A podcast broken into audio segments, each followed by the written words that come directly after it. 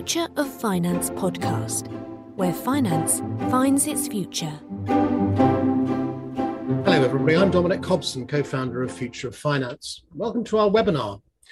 CBDCs are poised to administer the coup de grace to the payments business of the banks, or has reform of cross border payments lost its mojo? Whether CBDCs are the answer, and probably not, at least in the short term, it's certainly worth asking whether central banks and other regulators are losing patience with the relatively slow progress on making cross border payments cheaper, faster, and more transparent for everyone. And I say everyone because clearly the current system is working well enough for some people, particularly those in developed markets exchanging value in the top uh, few reserve currencies. It's poorer people, people paying remittances, for example, uh, and dealing in smaller currencies, which are paying the price of inefficiency. Making cross border payments faster, cheaper, and more transparent for them has support at the highest political level. Indeed, it's a G20 priority. And rightly, not just for poorer people either. Efficient payment is good for all of us because it is vital to continuing growth in world trade, particularly as more and more trade moves online. Yet progress does seem to be getting bogged down. When we last visited this topic in September 2021 in a webinar entitled It's Time to Fix Cross Border Payments, the 19 building blocks laid down by the CPMI for making cross border payments faster, cheaper, and more transparent were already more than a year old. They were published first in July 2020. Now they're almost two years old. The latest FSB review of progress I could find, that was published in October last year against those 19 building blocks. I counted eight surveys, two reviews, two hackathons, one workshop, one proof of concept, one cost benefit analysis, one promise of technical advice, one deadline extension, and one shrug of the shoulders. That was on CBDCs. We have these four quantitative targets to settle cross border payments faster, cheaper, and more transparently. And all they do really is restate the goals of the program in the first place. So, what's going on? Why is it so hard to solve this problem? To help us understand the issues, we're joined by Daniel Eden, an advisor and solution architect at the Bank for International Settlements Innovation Hub which he joined from R3, and where he builds technology for central banks with a special focus on blockchain and CBDC. Angus Fletcher is Chief Executive Officer of Fnality UK, the first local jurisdiction in which an online blockchain payment owned by 15 global banks is going live. The long term aim is to establish a global network of distributed payment systems capable of settling the cash leg of tokenized transactions. Ankush Sharma is a product manager in payments at BCB Group, a leading crypto business, banking partner, and provider of payments and trading services for the digital asset economy. Gottfried Leibbrandt is a payments expert, former CEO of Swift, an alumnus of McKinsey, and author uh, with Natasha de Terán of this excellent book, which I urge everybody uh, listening to read The Payoff How Changing the Way We Pay Changes Everything. Now, in addition to our panelists, we do, of course, also have you, our audience. We want your questions, we want your comments, so send them, keep sending them uh, via the Q&A functionality at the bottom of your Zoom screens. Uh, as always, rest assured, I won't be saving those up to the end, but we'll address them as we go along so you can be an integral part of the discussion right from the start. And I speak for all of us when I say we're going to be very disappointed if we don't get uh, lots of questions and comments from you. I'd like to begin by asking Daniel if I'm being unfair in saying that things are proceeding too slowly. After two years, as I said, the only concrete progress we really have to show is these four quantitative targets for 2027, which is itself uh, five years from now. And one of them is speed. 75% of payments be settled within an hour, which doesn't, to me, sound particularly demanding. I don't know whether the data exists, but I'd be surprised if, particularly in the major currency pairs, we're not at 75% or more already. Secondly, cost uh, the global average cost of retail payments is to be no more than 1%, uh, and the global average cost of sending a $200 remittance to be no more than 3%, uh, which again is uh, a measure of how far we have to go, perhaps. Thirdly, access.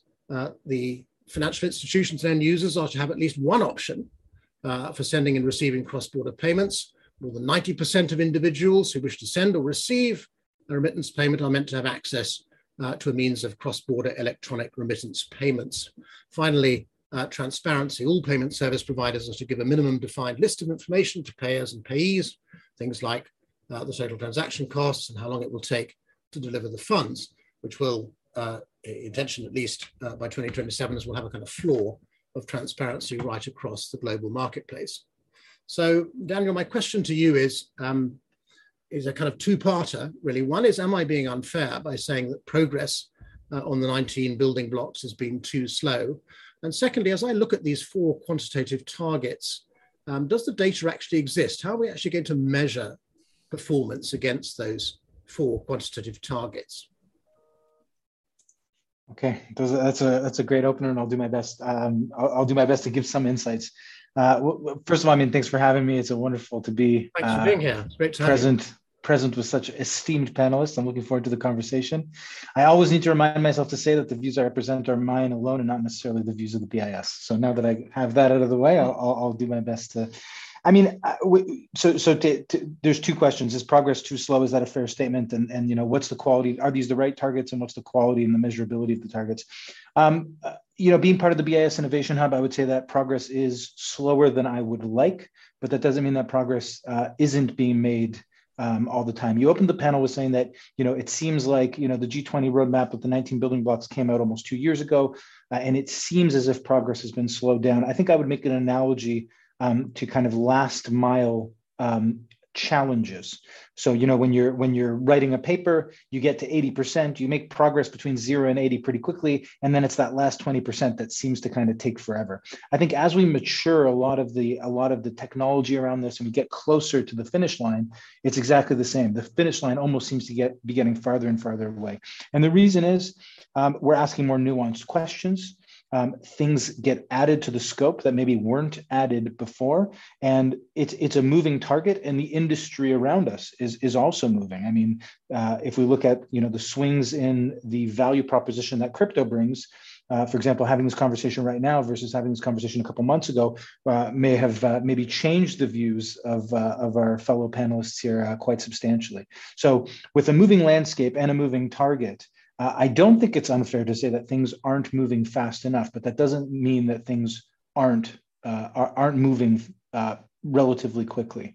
Um, so I think we are making very very good progress. I think some of the challenges, in particular with cross-border payments, is that to a certain degree they are predicated on advancing national payment schemes, right? So if you want to start talking about cross-border payments, the general notion is that well, we need to advance our own domestic payment schemes with um, with an eye towards connecting connecting them together in some form either as a single platform or as a hub and spoke. And there's many many many different models. But you get this kind of uneven and asymmetric tapestry of different uh, jurisdictions um, and that causes a, a, very different advance in, in pace. So the question really is how quickly do you move along? And, and you've already mentioned that you know maybe in some uh, in some economies the problem is for all for all means and purposes in certain currency pairs in some regions already there, right? Um, as for the targets, I mean, I, I think the, the targets of speed, cost, access, and transparency are the right things to talk about. I think with the quantifiability and measurability of those targets, I think it's going to be incredibly, incredibly hard. Um, but any target is better than no target. And until we can produce a more nuanced um, um, more nuanced, measurable metrics, I think that these serve us well in uh, in uh, moving towards the general direction. Um, so that I'll, I'll, I'll stop there. Gottfried, uh, you, you listened to what, what Daniel said. It reminds us all that actually cross-border payments are an amazingly complex, multi-layered uh, industry. And we've got, I don't know, 190, 200 jurisdictions on earth, all with their own domestic uh, problems, problems to solve. So what is your reaction to these to these four quantitative targets? Are they just simply too crude? Uh, would it be better to have a, a, wider range of targets aimed at different um, payment channels, if you like? Yes. So um, thank, thanks again for uh, for having me. I, I, somehow sense that I'm the token dinosaur on this discussion, so I'll, I'll happily fulfill that role. um, the uh, you don't work for Swift anymore. My, There's my, no need to describe yourself as a dinosaur. That, that, that's not that's not what I was referring to. Uh, this is, this is the, the, whole notion of an expert. Um, the um, uh, I, I, would say though that the landscape is complex, um, and and one of the I think concerns I have with the approach of, of uh, the whole roadmap is that it does take it it takes a cross border payment as a cross border payment, and I think it, it would be fruitful to to at least segment the landscape uh, because it, it's comprised of a whole set of different types of flows that have their own challenges. And I would segment it at least along two dimensions. I would distinguish um, um, sort of wholesale versus retail, if you want, um, and and there are much finer distinctions. And you have the high liquidity, the multi-billion dollar flows, and and all the way at the other end, you have worker remittances that are maybe two hundred dollars, the the one that the, the, the targets uh, talk about. Um, the other dimension, I think, would be by corridor. Cross border has always been about currency corridors, and there you should at least distinguish mature to mature or big big currency to big currency from from the other ones. Um, um, so so I, I, think it's fruitful to break that up. I, I think the focus of of the um, FSB and and thereby the uh, the CPMI has been very much on worker remittances, i.e. smaller flows and especially those between mature currencies and, and emerging markets. Um, and I think they are they are almost an issue in themselves. The solutions that you have for those are not necessarily the ones you have for others. So to take them off, I, I, think the problem of timeliness, for example, in the large flows between reserve currencies, as you mentioned, I think GPI solved a big part of that. Um, uh, many of those flows are now done. I, I would be surprised if the 75% target is not being met already. Um, I think most of those are done within an hour, uh, especially if you weigh them by uh, by size of payment and by uh, by uh, by currency pair. Um, so there's a there are sure are challenges there, things like RTGS opening times, and we can get into that. Uh, but the challenges are from a different nature than uh, for the for the smaller ones. another example, RTGS opening times would be a good one. Um, that problem you can solve in different ways. I think for the smaller currencies, the smaller amounts, I should say, the solution that has been found in Australia with uh, and in the UK with faster payments, where you take essentially a subset of the RTGS that you keep it open overnight for smaller amounts with collateral posted before the weekends, etc. That seems to work. Of course, that only works for smaller payments. It won't work for large liquidity flows. Um, so again, I, I, think there segmenting the market really adds to the discussions, and, and the solutions you come up with may also uh, may also be different uh, depending on what you're talking about. Mm-hmm. So that would sort of be my. Thanks, thanks, Godfrey. For anyone who doesn't know, uh, GPI is the is the transaction management platform offered by by Swift, which uh, enables those high value cross border payments to be managed actively during the during the day to speed them up, cut the cost, etc. Um, Angus, perhaps I come to you next. Um, one of the uh, um, requirements for meeting these targets is, of course, that, that central bank RTGS systems uh, have to change uh, and perhaps become open to more uh, a wider range of participants. Now, that's a, a, subject which I'm sure is, is, is close to your heart as a non-bank looking to access an RTGS um, system. Am I right to think there's very little chance of a sufficient number of, of central banks actually adapting their their RTGS systems to, to make achieving these targets possible within five years? Am I again being too cynical and unfair? Um, Maybe there's better solutions, you know, easier. Yeah, yeah, yeah. So, so the way I would put it is that you know each of the central banks are very much looking at, uh, and in particular, if you look at Bank of England, if you look at um, ECB, you know, they're looking at how to upgrade their RTGS systems as we speak. Uh, they have significant programs associated. Uh, you know, they're looking at different ways of how within that um, the different sort of standards. So rollout of uh, ISO 20022.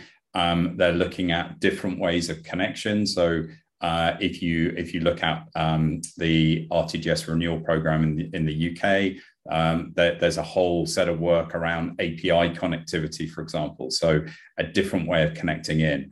I think the challenge for ours is that you know there there is a start of a day and, a, and an end of a day um, concept that exists within uh, you know within each jurisdiction, understandably, um, and that does create restrictions um, around, uh, in particular, when there is restricted access as well uh, into each of those RTGSs, who can uh, access or not, um, and that creates restrictions on a cross-border basis as to when um, settlement can and can't happen.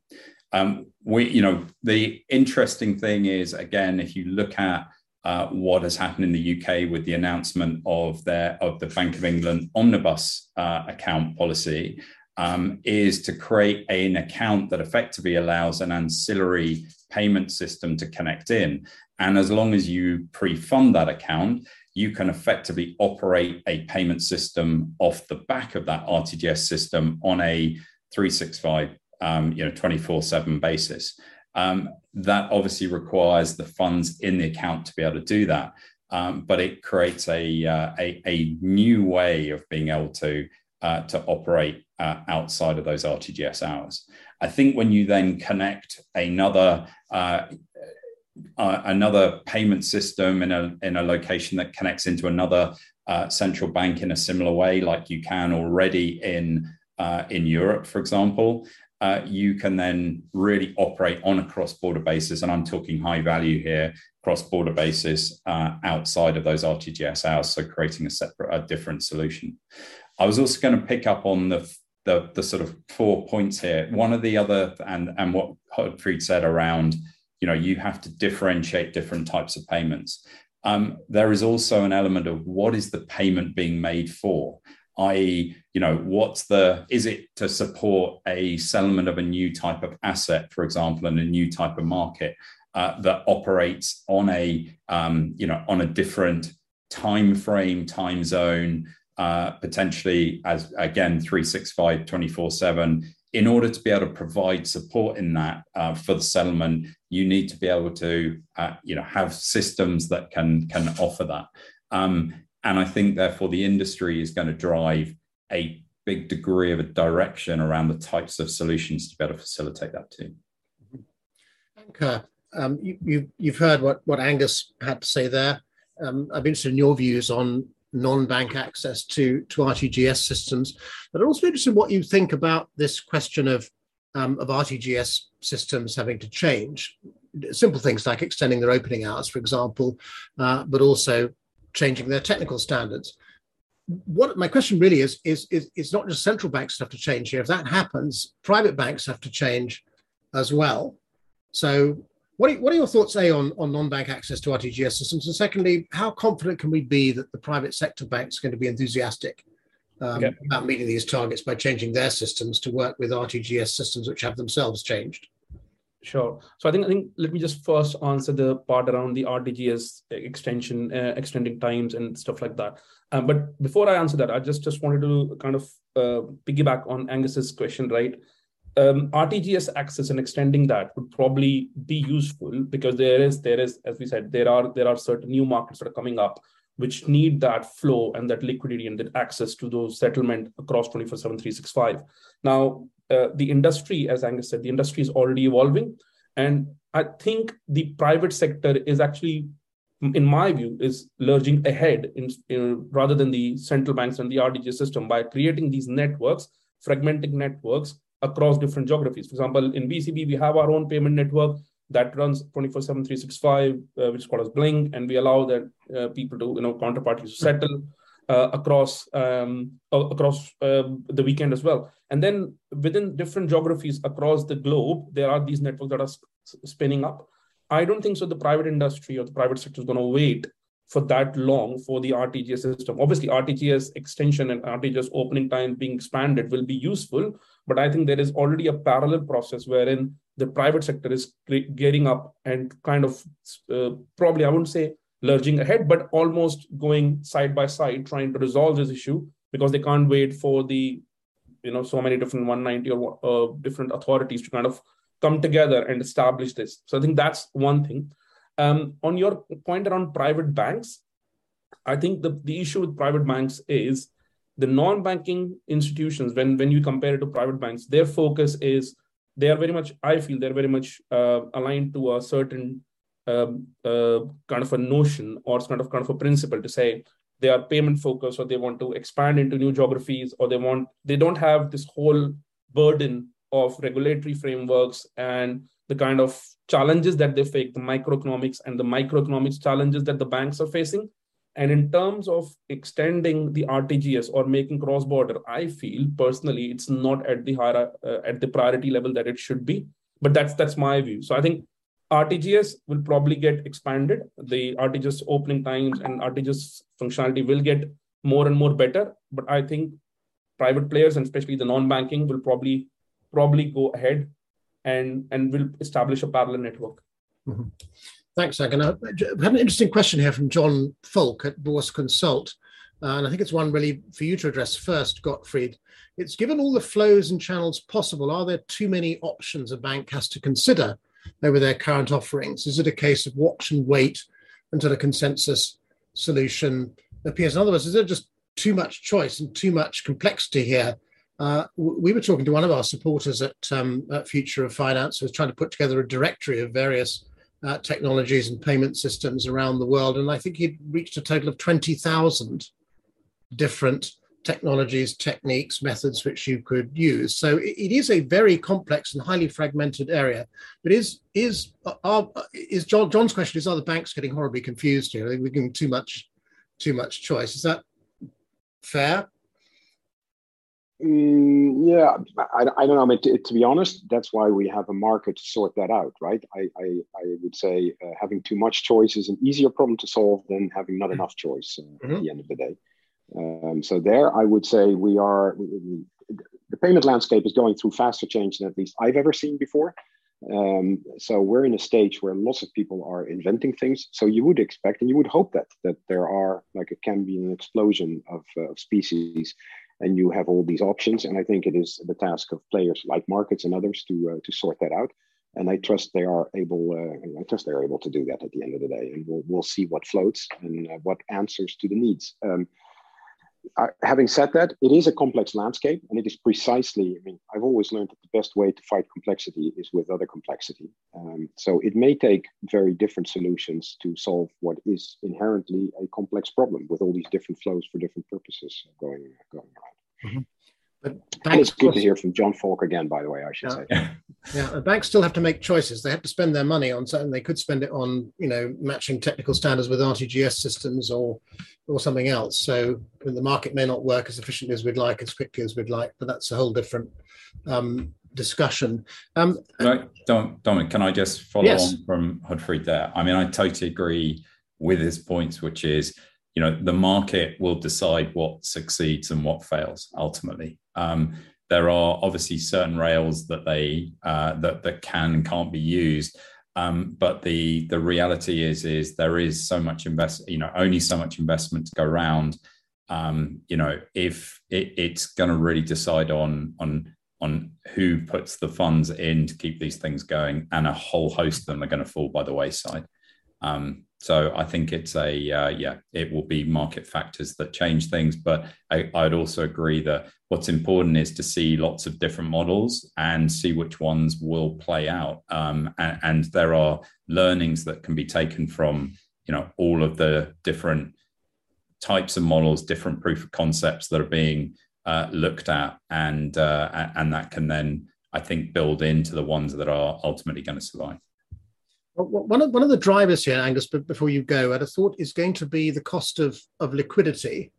Uh, you know, you it's one of the it's one of the 19 buffers here is is trying to arrive at reciprocal um, liquidity arrangements or building liquidity bridges. Because at the moment, you've got banks who are parking uh, possibly trillions of, of, of, dollars of excess liquidity in markets all over the world just to make sure that they can meet their settlement um, obligations. And that's a, obviously that that has capital costs as well as um, interest costs, which can only get higher as as interest rates mm. um, go up. And um, you know, we've got HQLAX uh, trying to to address this question by using uh, by tokenizing different forms of of collateral. Is that a model which the payments industry could adopt? Tokenization I mean, of of you know so, stuff lying I'm, around, cash collateral lying around.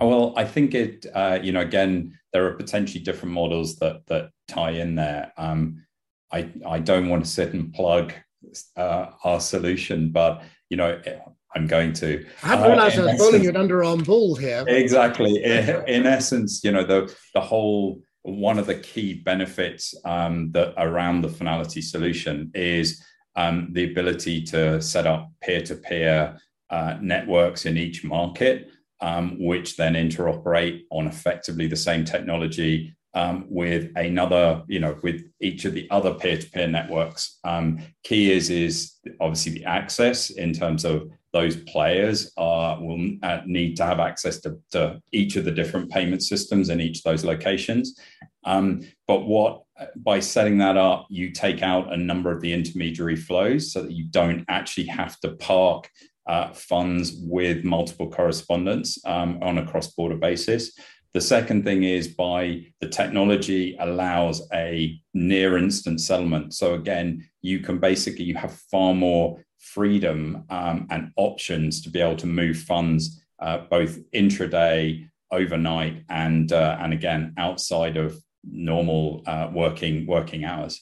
Um, and that that's going to be well, it, it's something that all of the consortium members uh, within the Fnality uh, initiative are uh, have have invested in for that very reason that it it gives uh, it, it's going to be one of the key drivers around uh, around the uh, changing of their um, or allowing them greater options within their liquidity model. Mm-hmm. I think just to add on that, uh, Dominic, if you don't mind, um, mm-hmm.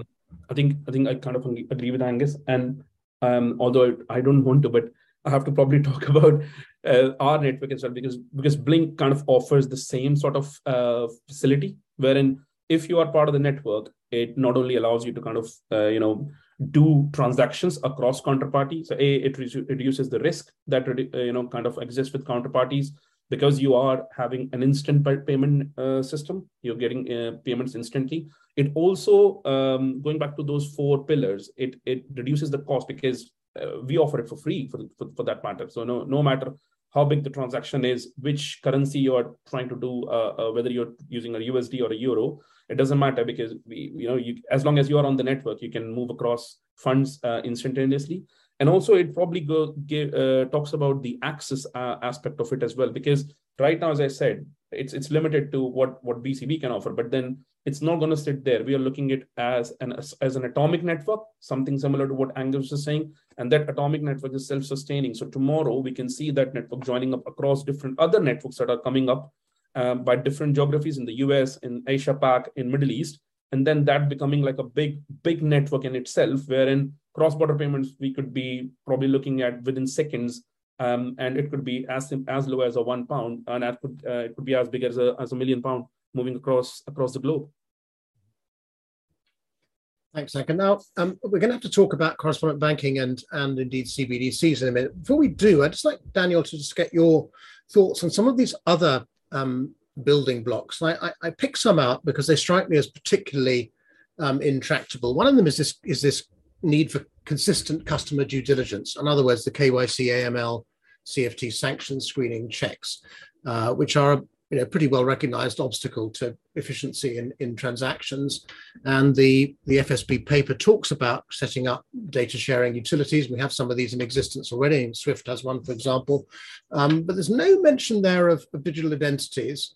Um, even though the G20 and the FATF themselves have actually endorsed the idea of G20. And I thought that would massively accelerate the efficiency of, of running those checks. So I'm interested in your thoughts on that. Secondly, the second one of these um, uh, building blocks is the adoption of, of ISO 20022, uh, which is in principle a very good idea, but it's an incredibly long running saga uh, with multiple versions of it, very patchy adoptions of it, uh, even by the payments industry itself, which is ostensibly undergoing a kind of compulsory uh, move to it. Nobody really expects the entire industry to, to adopt it. And I, I wonder what, whether you think that that this project, the engagement of the FSB and the G20 can actually change attitudes towards uh, ISO 20022, particularly in the light of the experience we've had with LEIs, which had full high level political support, but have failed to achieve um, universal adoption. Uh, you know, in fact, it's one of the it's another one of the, the things here. So, what's your thought about uh, about the customer due diligence building block? What's your thought about um, the chances of, of ISO 2082 adoption accelerating?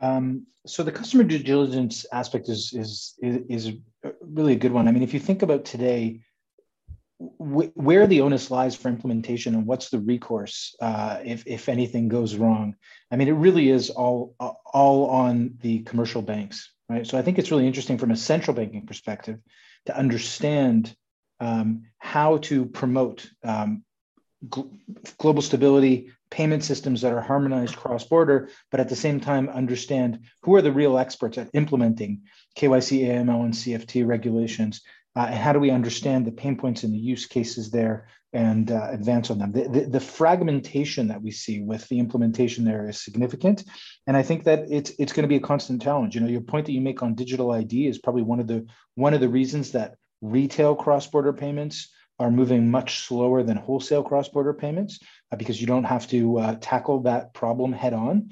Uh, and it, this is one of the last mile um, kind of components that, that I mentioned at the beginning of the conversation is that once, once you get past the technical feasibility and you think about the user viability, you bump into these things very, very quickly. Um, so, you know, data sharing techniques, like you mentioned, are, are um, an option. Can you align the incentives of all the players um, to adopt these kind of techniques? uh, and and maybe share some of the some of the some of the requirements around these. I mean, it, that's going to be an ongoing uh, challenge uh, of aligning incentives across different jurisdictions.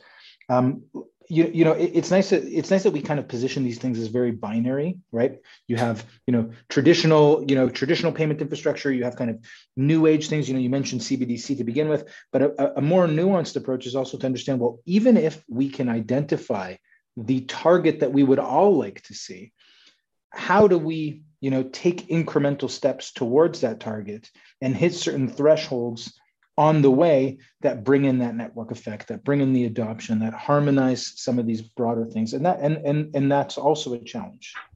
Um, on ISO 20022, I heard somebody just the other day say that it's it's an aptly named uh, standard because it has taken almost 20 years for some of these for, for, to see adoption. I thought that that was uh, entertaining but but again, I think it's an I think it's an incentive issue. The onus on adoption is is not there. The incentive alignment is problematic, and you mentioned yourself that a lot of the adoption actually happens just to be compliant, and it's forced by regulation.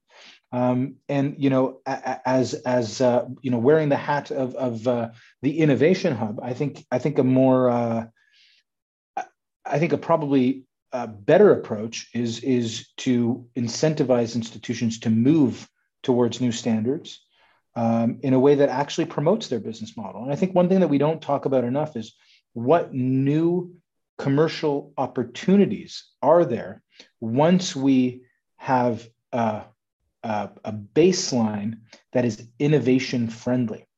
Um, so, so instead of thinking about, you know, thinking about it kind of in like a zero sum game, you know, our CBDC is gonna, our CBDC is gonna work. Are they not gonna work? How to look at it from as as a, as a gradual transition. Understand the thresholds that and where that tipping point is into new systems where you get the network effects, and spend more time thinking about incentives, and then you get adoption almost for free. Um, so ISO 20022 is, is a great step forward, but I question its relevance uh, maybe once we start talking about other building blocks like new financial market infrastructures uh, and maybe CBDC more broadly when we when we get to that topic as well. John Falk has, um, has followed up. He says, I'm hearing from the panel, I think we're going to end up with multiple networks. Good old spaghetti. This introduces risk, both systemic and technical. Are the smaller networks going to be up to meeting the requirements of being a critical financial market infrastructure? And I guess that's a reasonable question. Um, uh, you know, as the as the industry fragments uh, and payments remain crucial to the functioning of of entire economies and indeed the global economy, there is a risk of um, things starting to fall apart. I don't know whether you want to comment on that, Daniel. But... I, am happy to. I'm happy to take the lead. I'm sure my, my fellow panelists have something to say as well. Uh, I mean, the fragmentation in the marketplace today is also incredibly uh, significant. Yet, you know, I think the majority of us would agree that under normal circumstances, it operates fairly well in most economies. So, if we put that as a benchmark in terms of fragmentation, I think we can absolutely do better than that. And I don't think that uh, I don't think that the world ahead of us is is more fragmented than uh, the scenario that we're living in today. Um, so, so I think we're very much headed in the right direction. Um, but but it, it, it, it, it's it, it's a, it's again a balance, right? We want there to be diversity in payments. We want there to be diversity in assets. We want there to be choice to to end customers. Yet we don't want that to lead to fragmentation and any of the any of the negative side effects. So I think uh, I think we, we need to balance it carefully. But I, I don't see a problem as long as we're aware of fragmentation and networks and stranded assets uh, as we proceed uh, towards the goal. Thanks, Daniel. Um, I'd like to talk about correspondent banking now. And I'd like to ask a very specific question about it. As I look at, at the CPMI building blocks, number 13 says pursue interlinking of payment systems, i.e., decrease uh, dependence on correspondent banking. Number 17 says consider the feasibility of new multilateral platforms and arrangements of cross border payments, i.e., further substitution of correspondent banking by these bilateral or multilateral uh, links. And it's pretty clear from my reading of these documents that correspondent banking, as presently construed, is seen as part of the problem. They've got very high capital costs. Uh, they've got relatively inefficient processes for establishing people's identities. We were talking about KYC, AML a minute ago. Um, they have funding costs, uh, the liquidity problem, which, which Angus was, was talking about. Um, and of course, they've got very wide fat FX spreads, which they're collecting uh, as well, particularly in those less liquid currency pairs which affect the remittance market um, in particular. Um, now, there are solutions like Swift GPI, which, which Gottfried has, has brought up, which are helping those correspondent banks to become more efficient in managing those payments and actually get the processing times down and the transparency up and the speed up and, and so on. But is it is there a sense here that the uh, that the regulator actually wouldn't mind getting rid of of correspondent banks altogether from from cross-border payments in the long run. Angus. Um, then Gottfried uh, sure has some thoughts. Yeah. Um, I think there is a role to play for multiple parties in this landscape. Um, you know, in certain markets, I think it makes absolute sense to have correspondent uh, banking relationships. You know, there are more risky markets that frankly, um, you know, some of the larger markets do not would not want directly connected into um, their own, you know, into their own broader markets based on the fact that it could create financial financial stability risk issues, for example, for them directly, and they are, are probably quite comfortable that certain commercial banks take the risk and price in the risk associated uh, with those particular markets. Um, but I come back to you know the point I made earlier, which is it's also about for um, for me, it's about what is the purpose of what you're using a cross-border payment for.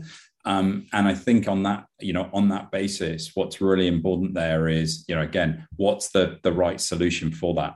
If the intention, say for a wholesale wholesale payments, is uh, to improve your liquidity, uh, to reduce your cost, um, to improve your settlement risk by reducing down uh, settlement time uh, time frames, and to increase your options to be able to link, you know, for example, delivery versus payment transactions with cross currency swaps uh, intraday. You, you know the correspondent market doesn't suit that very well. Let's be let's be clear, and other solutions in the market um, are going to. So I'm not convinced that central banks necessarily want to remove correspondent relationships entirely from every single flow. I think it's around, you know, where does it make sense to remove them um, for, for, for what purpose? Gottfried, what, what, what's, what's your thoughts on the on the usefulness of, of the correspondent banking industry going forward? Yeah, so I, I first of all, what, what the central banks want with correspondent banking, you have to ask the regulators. I wouldn't know. Um, I, I, agree with Angus that it would be. Uh, I agree with the general uh, gist, which is good for some, good for uh, not so good for other segments. But I disagree on the segments probably with him. Um, I, I, I, think at the low end, we've already seen correspondent banking. First of all, I don't think it was ever there. And much of the growth is happening on non correspondent networks, right? Western Union, TransferWise, there's a whole host of players that serve that market basically by, by acting as their own correspondent by having uh, accounts in multiple countries, but I wouldn't call them correspondent banks. So I think there at, at the low end, uh, you've seen a whole host of solutions. The interesting question is the high end, and and maybe I, I, wouldn't focus on the on the remote currencies. I would actually focus on the on the reserve to reserve currencies. Um, and to be honest, um, one of the key insights is that even the large banks, even the even the global transaction banks, many of those self clear only in their own currency and rely on correspondent banks for all the other currencies. So um, even for reserve to reserve currency, when you get to the to the highly liquid flow at the top end of the market, correspondent banking is very much the model. Um, and there, I think the regulators will be quite hesitant to let that go. Um, it gets it gets almost to the notion of of um, commercial bank money and the model behind it. We rely we rely on these banks that provide liquidity by using uh, by using their money creation powers at the end of the day, which also underpins their business model. Uh, to be to be honest, um, and if you look at the regulators, I think they're they're very hesitant to get away from letting people clear that they don't have supervisory oversight over. Um, and, and for that matter, I wanted to get back to, to um, the omnibus account that the Bank of England has introduced that Angus was mentioning earlier. If you read the fine print, um, uh, you'll see that the devil is in the detail, um, and, and you'll see that they've restricted it to an enormous amount. One, they do not allow overnight positions in it unless you're a regulated bank by the Bank of England. Uh, second, uh, you can only be putting money in and out of it again if you're part of whatever they call the monetary supervisory framework, i.e., you're a UK regulated bank. Now, we can argue how this is going to work in practice, but you, you'll find that they are quite hesitant to let that go for systemic risk, uh, monetary policy. There are a whole host of things where they, they sort of like having the correspondent banking model where they have only access to banks that they supervise, that they know meet their KYC requirements. There's a whole host of considerations there. Um, mm-hmm. And I think that's an interesting one to dive into because that's a problem that's not going to go away if you tokenize it. It gets to the heart of, of how they run their reserves. We have to talk about CBDCs in just a second. Well, um, it, it, will come. That, that will be exactly the same discussion. Who has access to the CBDC? Yeah. Well, you'll find that will be the crucial discussion. And I will tell you that unless they're cowboys, they will not allow any Dick, Tom, and Harry to have access to that CBDC, at least not for high amounts. Okay. Well, one of our one of our member of our audience has asked a question specifically about this, which which I'll I'll come to in a second. But uh, Daniel, I can see you want to say something. But but Ankush, perhaps I could just bring you in on on that point which which Gottfried has just made uh, about the, the regulators want to regulate big banks because it, it, it gives them a, a, greater degree of assurance, if you like, and putting it somewhat crudely there. So, what are the chances of um, of banks being displaced, particularly on the retail side, by I don't know, social media, telecoms companies, some of these fintech uh, startups, simply because they they create a better user experience?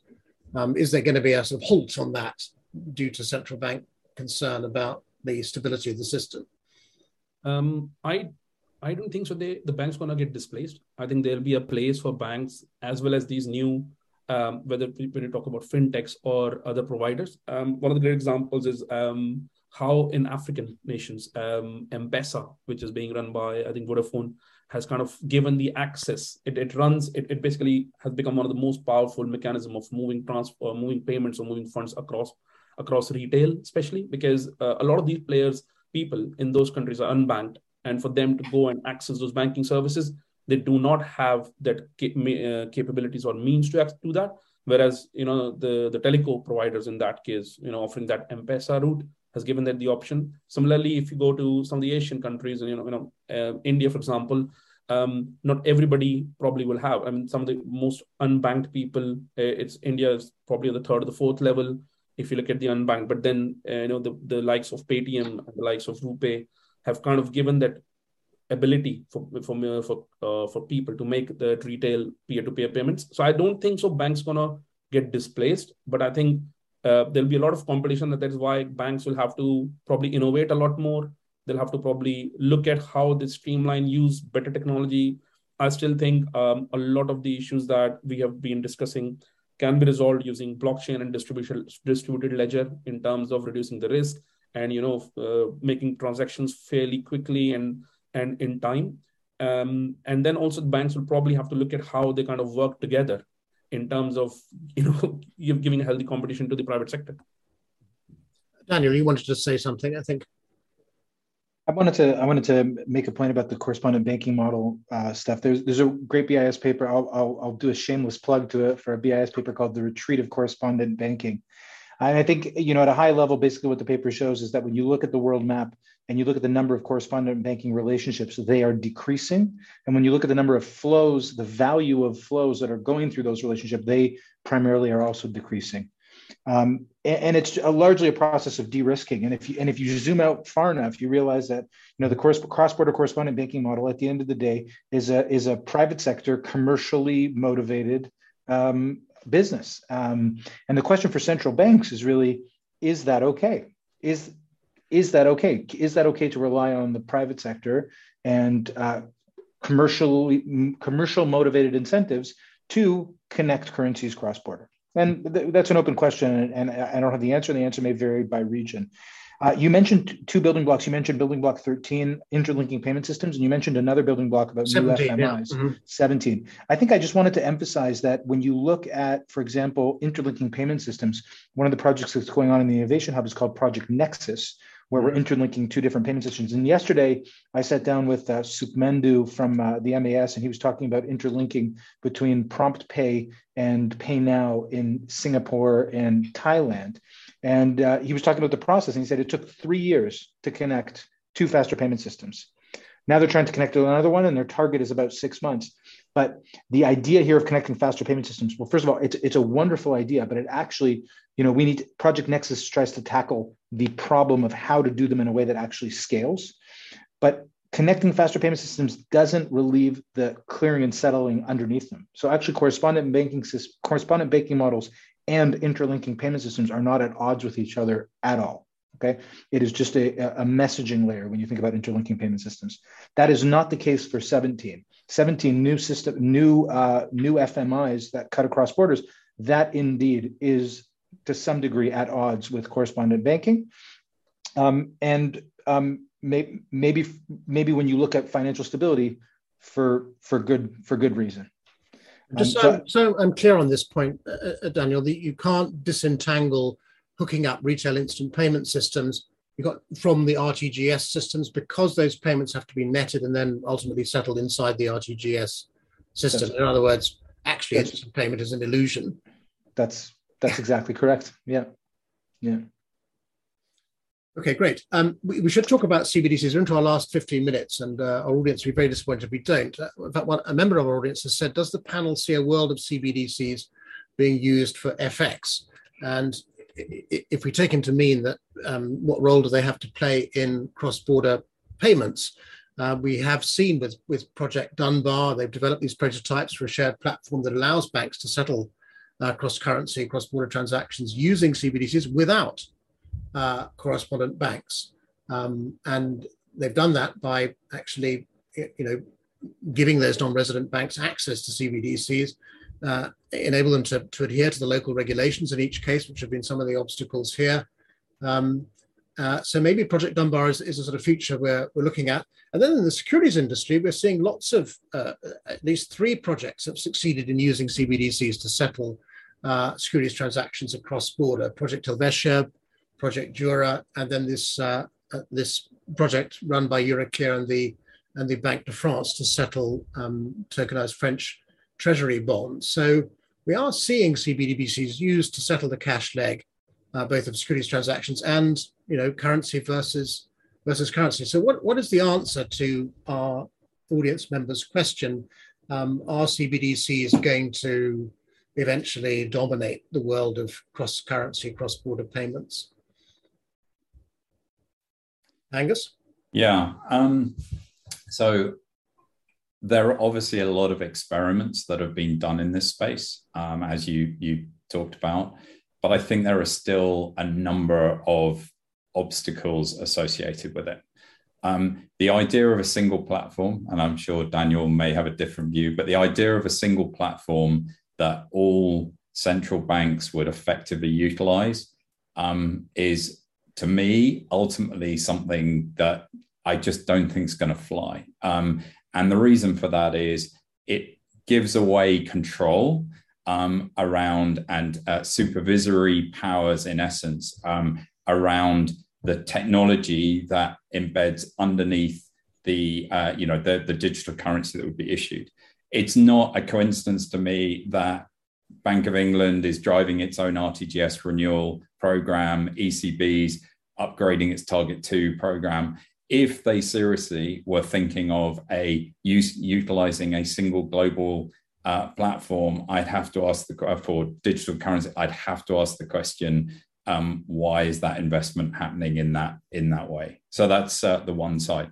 I think the governance piece that um, associates on top of that is uh, is hugely important. You know, um, central banks have a mandate to uh, to uh, a, a, a um, you know to manage central bank currency, to manage currency policy. Um, their mandate as well is to ensure financial stability um, and uh, other regulators in each jurisdiction to, to cover con- uh, consumer protection. Um, again, uh, one of those focuses within that is around resiliency um, and uh, thinking about using a single platform for that on a global basis is uh, it, it, effectively introduces that sing- potential single point of failure pro-cyclical risk uh, as well into the mix and all of those things. And uh, Gottfried mentioned as well the whole access uh, question, as well as to who can access that single platform and who can't.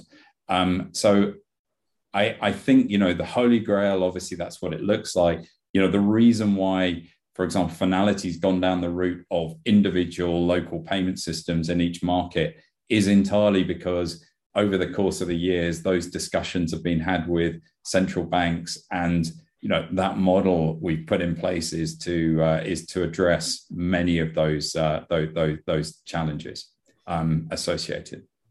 And, and Angus, this might be a, slightly unfair question, but I, I, think I'm about to say Fnality began as a sort of stablecoin project, if you like. What's your what's your thought about stablecoins being used to complete cross-border, cross-currency payments? Yeah. So, so you issue a stablecoin in one currency and swap it for a stablecoin in another. So let me put to rest any misnomer that Fnality is a stable coin or has and it, it began i said it began well, it began so, coin that was yeah that? but but i think that the whole point about Fnality and the whole usp that's different compared with a stable coin is in essence we are simply on our payment system a digital representation of central bank uh, central bank currency fiat currency the account that we hold it in is our account on trust, a trust account. So in the event, you have no risk against Fnality in the event that we were to go into resolution, for example. And that is a huge differential um, compared with a stable coin that is in some form or other pegged to a currency or a basket of, of currencies. Um, you know there is not that counterparty uh, credit risk that that exists uh, around stablecoin setup.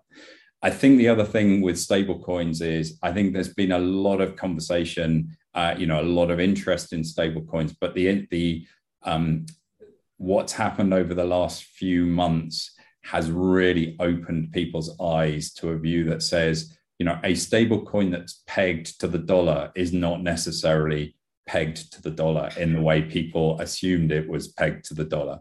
Um, that introduces risk. And I think the reality is that stable coins, and we're already starting to see this, are going to be regulated as payment systems or under PFMI in one form or another if they're going to have to be used in a in a uh, wholesale fashion across the industry. Um, and therefore, getting up and running with a coin before you're regulated you know again we took the opposite approach which was you know get regulated first it's taken a lot longer to get get to market compared with where we we'd hoped for but get regulated first because it's coming anyway you may as well meet the highest standards um, required of a of a financial market infrastructure um, and ultimately for the banks and participants utilizing um, an asset on a payment system that has the qualities of, of fiat currency uh, is going to be far more uh, useful for them across a multitude of use cases. Um, so I'm, I'm happy to, to bounce back maybe some ideas against that. Um, I think one thing when we think about so a, a common platform, it, it, it's a little bit of a misnomer, and uh, you know, unfortunately, we're working through the taxonomies of these systems. So it's nice to see where the gaps are and how we can update them. But we need to remember, remind ourselves that this common platform is a distributed common platform. And that's super, super important. So um, you know, when we think about, so we mentioned Project Dunbar, you mentioned Jura, and you mentioned Helvetia. There's also Project mBridge uh, coming out of Hong Kong as well, which is very similar to Project Dunbar, a little bit of a different uh, participation arrangement. But what we're what we're starting to see is if you can have a common settlement layer, right? If you can if you can just ensure that settlement happens on the platform, then you can open up and, and just as thin layer of pos- as possible as on a common platform and then everything else modular modularized to jurisdictions and currency types you know there is a fighting chance that something like that can scale.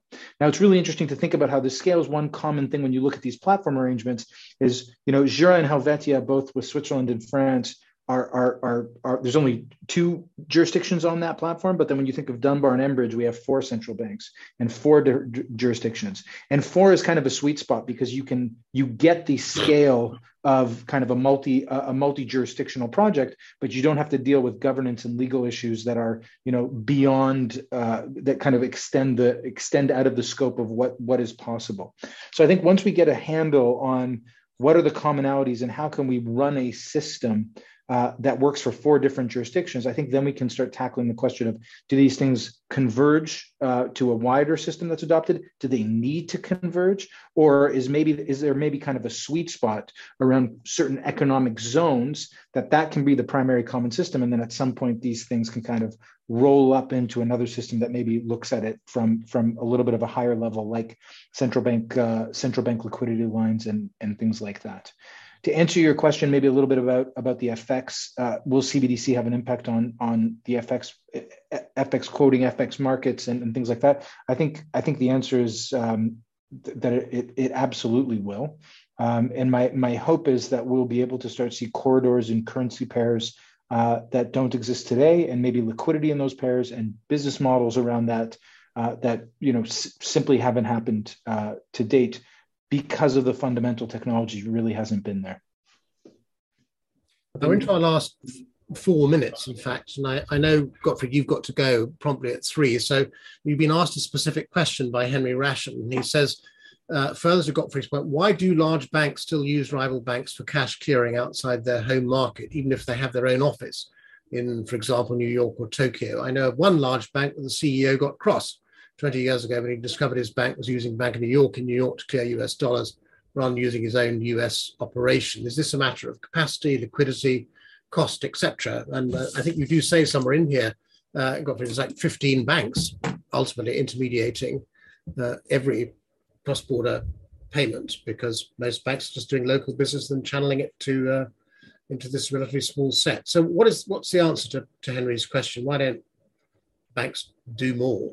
Of their own business? It's a good it's a good question, and I I think you you would have to ask the banks, um, and and one I have asked the banks, and you get a mixture of liquidity is certainly a part. Their their own subsidiary may not have as much liquidity as a Bank of New York will uh, have, especially when it gets to dollars. Mm-hmm. Since the dollar is so crucial for all these flows, um, it only works if you have deep, deep liquidity, which your own subsidiary may not uh, may not have. Uh, sometimes it's history, sometimes it's reciprocal uh, arrangements where uh, other services are provided on top of that as part of the correspondent uh, relationship, such as documentary credit. You, there's a whole slew of services that are that are often included. So, I think it is a mixture of liquidity, um, uh, regulation, and, and, and custom commercial considerations. I would want to pick up though on the on the CBDC point for for foreign, ex, foreign exchange. Um, maybe two remarks. One about the central banks working together. I'm completely with Angus on that one.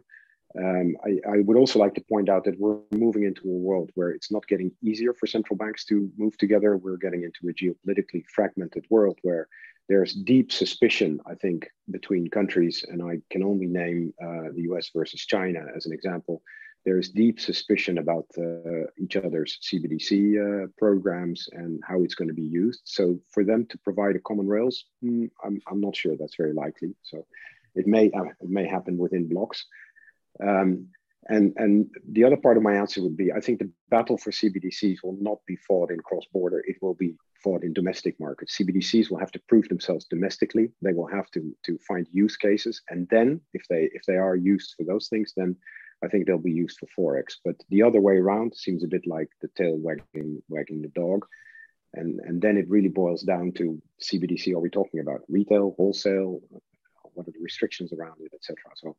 Well, here's a good question. Um, on CBDC, which major currency do you expect to do a full launch, not just a pilot first, rather big central banks always well, waiting for each other? That's been answered, right? That's China. mm, is, is renminbi a, a, major currency? It's not even fully convertible yet. Talk, the question is really about euro, sterling, US dollar. What are the major currency pairs? I mean, is there perhaps there is no sensible answer to that question? Well, the, the Europeans have shown their hand. They've committed that they will do it. Mm-hmm. We can discuss about the modalities, the time frame, and all these things, but I think they have committed to launch one. Um, so I think, in, in I think on, on that, Gottfried, I think they have committed, but I still feel, and that's just my view, that you know by the time it comes out, stable coins might kind of be so far ahead that it'll be very difficult for a euro CBDC to kind of compete. I mean, we we we've just uh, heard and we've just seen Circle, one of the leading providers of stablecoin, come out with a euro coin, which is regulated, which is pegged to the euro reserves. Um, and I think I think personally, I think EU need Europe needs to kind of you know speed up the game if they want to be ahead. Otherwise, and I and then and just going back to that point around stable coins, I kind of agree with Angus that they need to be regulated. But I think I could see um, because CBDC is at a global level, it's a global interplay. Plus, a lot of these different countries are different stages. Some are very much in the research phase of CBDCs. Some have actually launched it. Some have actually dismissed the idea that they don't want a CBDC. I believe it could actually turn out, and that's my personal view, that stable coins become in place of CBDC. Stable coin take that chance and that and that space with the central banks kind of having a partnership. So they might regulate it. They might say, well, we have got this visibility and we are looking into how these stablecoin reserves are pegged and do they have that kind of liquidity? And then that they, they use that because that infrastructure is already available. They have proven the concept. And I feel that could be an that could be something that we see in the future. Uh, we're, we're run over time, but I'd like to, to address a couple of last questions from the audience. And do go if you need to, uh, Gottfried, but do stay if you can. The, the question is really uh, initially for you, uh, Daniel, which is what's the difference between a single common platform and Swift here? Yes, Swift's a messaging layer, but banks have opted to join a single platform. That's one question. And then um, Miles Wright has also asked the question, Daniel, will that single settlement layer have uh, mutualized losses? So there's a couple of questions there about about the future. You were describing this decentralized, distributed, uh, common platform, if you like.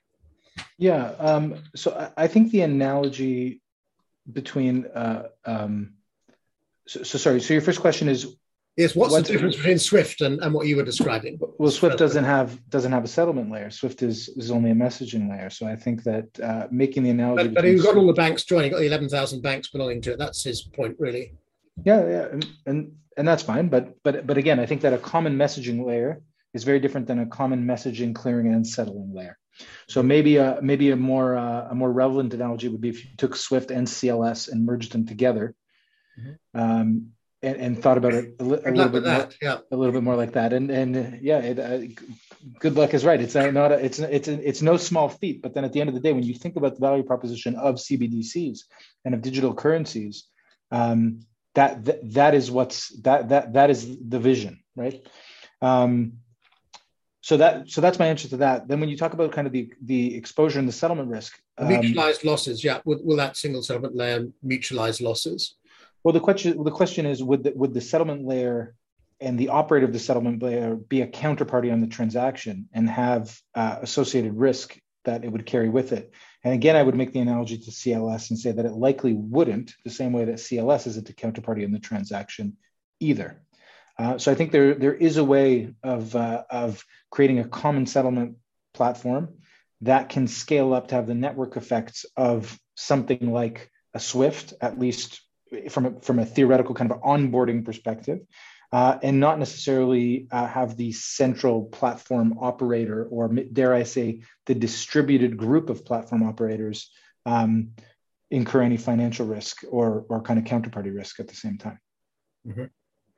Okay, we, we need to stop in a minute, but shall we just wrap this up with just a, a, final thought, maybe from each of you, on what this future is going to look like? I mean, I, I'm carrying away from this. Actually, the future is not going to be the rather neat vision which those four quantitative targets portray of a sort of um, a single corridor uh, in which 75% of, of payments are made within an hour and we all get up, get to see the, the costs and it's all very fast and efficient. It's actually a much more complex picture.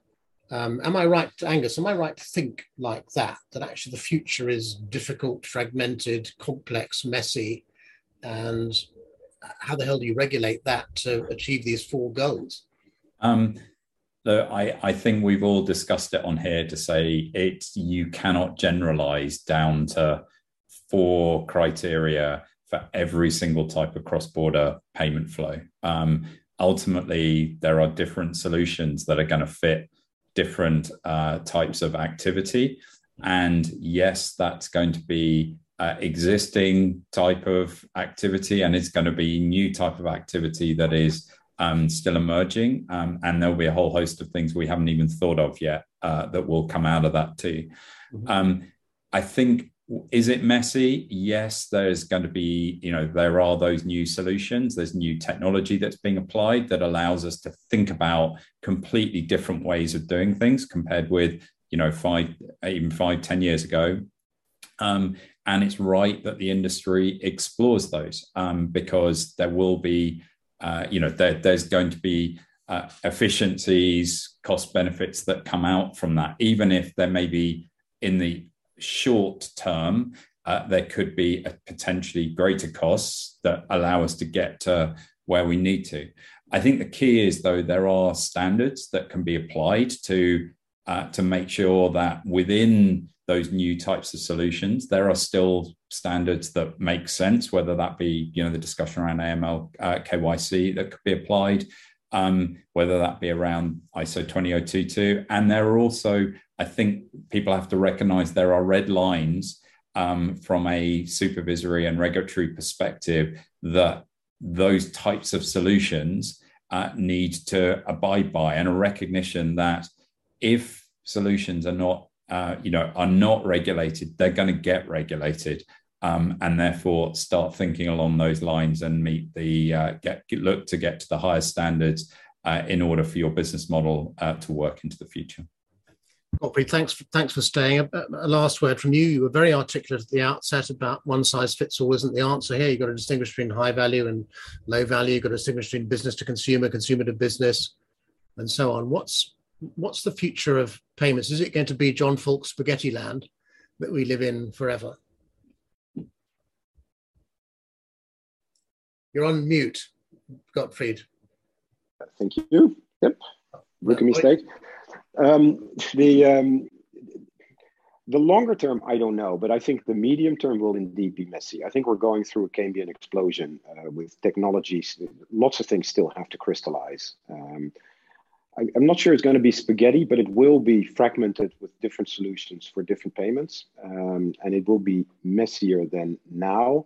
But I do think the key role here will be the regulators, um, and they will be the ones to watch because they hold a lot of the a lot of the responsibility and the powers to do something about it. Um, I, I, do think you you if you put yourself in their shoes, we are messing with we're messing not just with payments, we're messing with money, which is one of the pillars of society. And if you get that wrong, we know what happens, right? We saw that in, in Germany in the 20s, and we've seen that elsewhere. So they're keenly aware that they need to keep this thing going because if it if it goes wrong, it goes spectacularly wrong.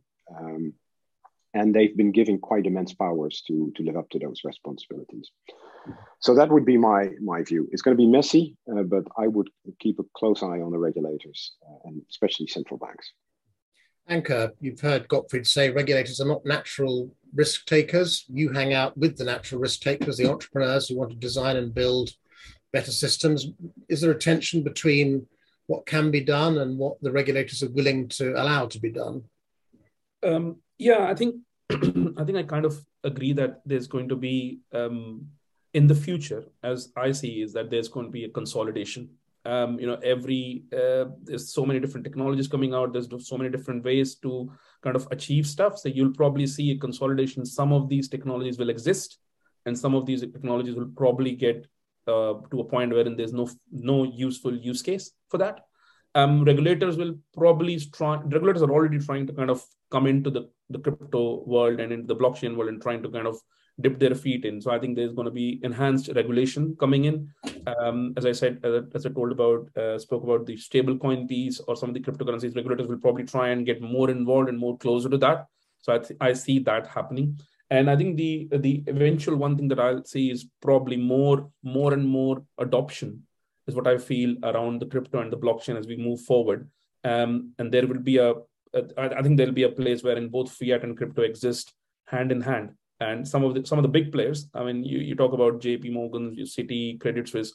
Uh, the moment these guys start adopting crypto mainstream, which which I believe will happen, um, we'll get even more messier before it gets better. Uh, Daniel, a last word from you. Um, I, I, was thinking, listening to you earlier, that you know you sit down in July 2020, you read the 19 building blocks, you think, oh, that makes a lot of sense. Um, uh, that, that's a vision of the future which we can all subscribe to. But as soon as people start to get into the uh, trying to implement those 19 building blocks, it suddenly starts to seem a lot less simple than that. And that's why we've ended up with this proliferation of of working groups and reviews and technical advice uh, uh and all the rest of it. Yeah, you've described a, a, very clear vision of what you think the future will look like. That that decentralized um, network of networks, if if you like. But that itself is going to require considerable cooperation and and and collaboration. Um, how hopeful can we be, given the difficulty we've had with the 19 building blocks so far, uh, of achieving your vision in a in a reasonable timetable? By which I mean, maybe not the the five years from now, but maybe 10 years from now. I think it's hard to speculate on on dates, but I think the the, the direction of travel is uh, is definitely there, and the momentum is definitely there. Um, I think the the BIS and the BIS Innovation Hub are playing a, a significant role in, in driving this forward. Um, I would urge not to think of private versus public sector at odds with each other in, in any sense. I think any significant accomplishments are done uh, with public sector backing through private sector capacity, uh, with with of course proper regulatory oversight, uh, and and the regulatory oversight is incredibly important for for public trust, not just when things are functioning, but most importantly uh, when things are not functioning. Uh, I think if if the markets today show us anything, uh, they show us how important that is. Um, so I think the direction of travel is absolutely there. Again, I would I would focus on incentives. Um, th- there are many moving parts, and ultimately, it's the incentives of the different jurisdictions and the different private sector players within these jurisdictions uh, to move our models forward in how we do business with each other, how we cooperate with each other, and how we connect uh, different currencies and different economies um, together. So, so I, am I'm, I'm incredibly optimistic um, about the future, um, and I think you know we can we can benchmark on today and see that we are um, making significant progress. Um, and the competition is, is, is the competition and the diversity of players in the space is is absolutely fascinating. Um, you know, the title of this, of this, event was, you know, has has uh, has cross border payments lost its mojo? I just wanted to kind of circle back to that. Mm-hmm. You know, in a way, it, it, serves me very well that CBDC and cross border payments is is very sexy and and and topical.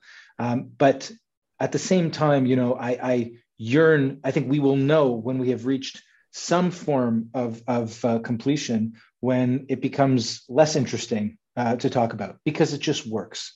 Uh, and I think that that's uh, that that that's where where we we are heading. I hear less people talking about blockchain and DLT and things like that because people generally understand that there's a direction of travel, maybe not towards blockchain in particular, but in terms of distributed systems in general.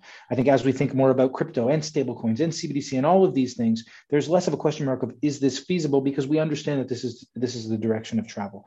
So uh, you know maybe it's a maybe it's a good thing when uh, when uh, it loses its mojo because it actually will be working.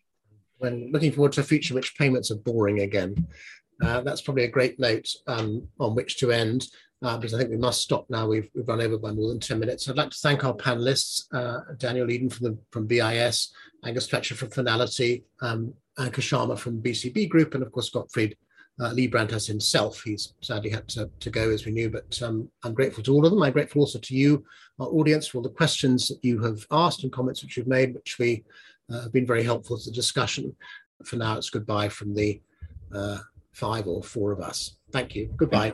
Thank you. Thanks, everybody. Bye bye.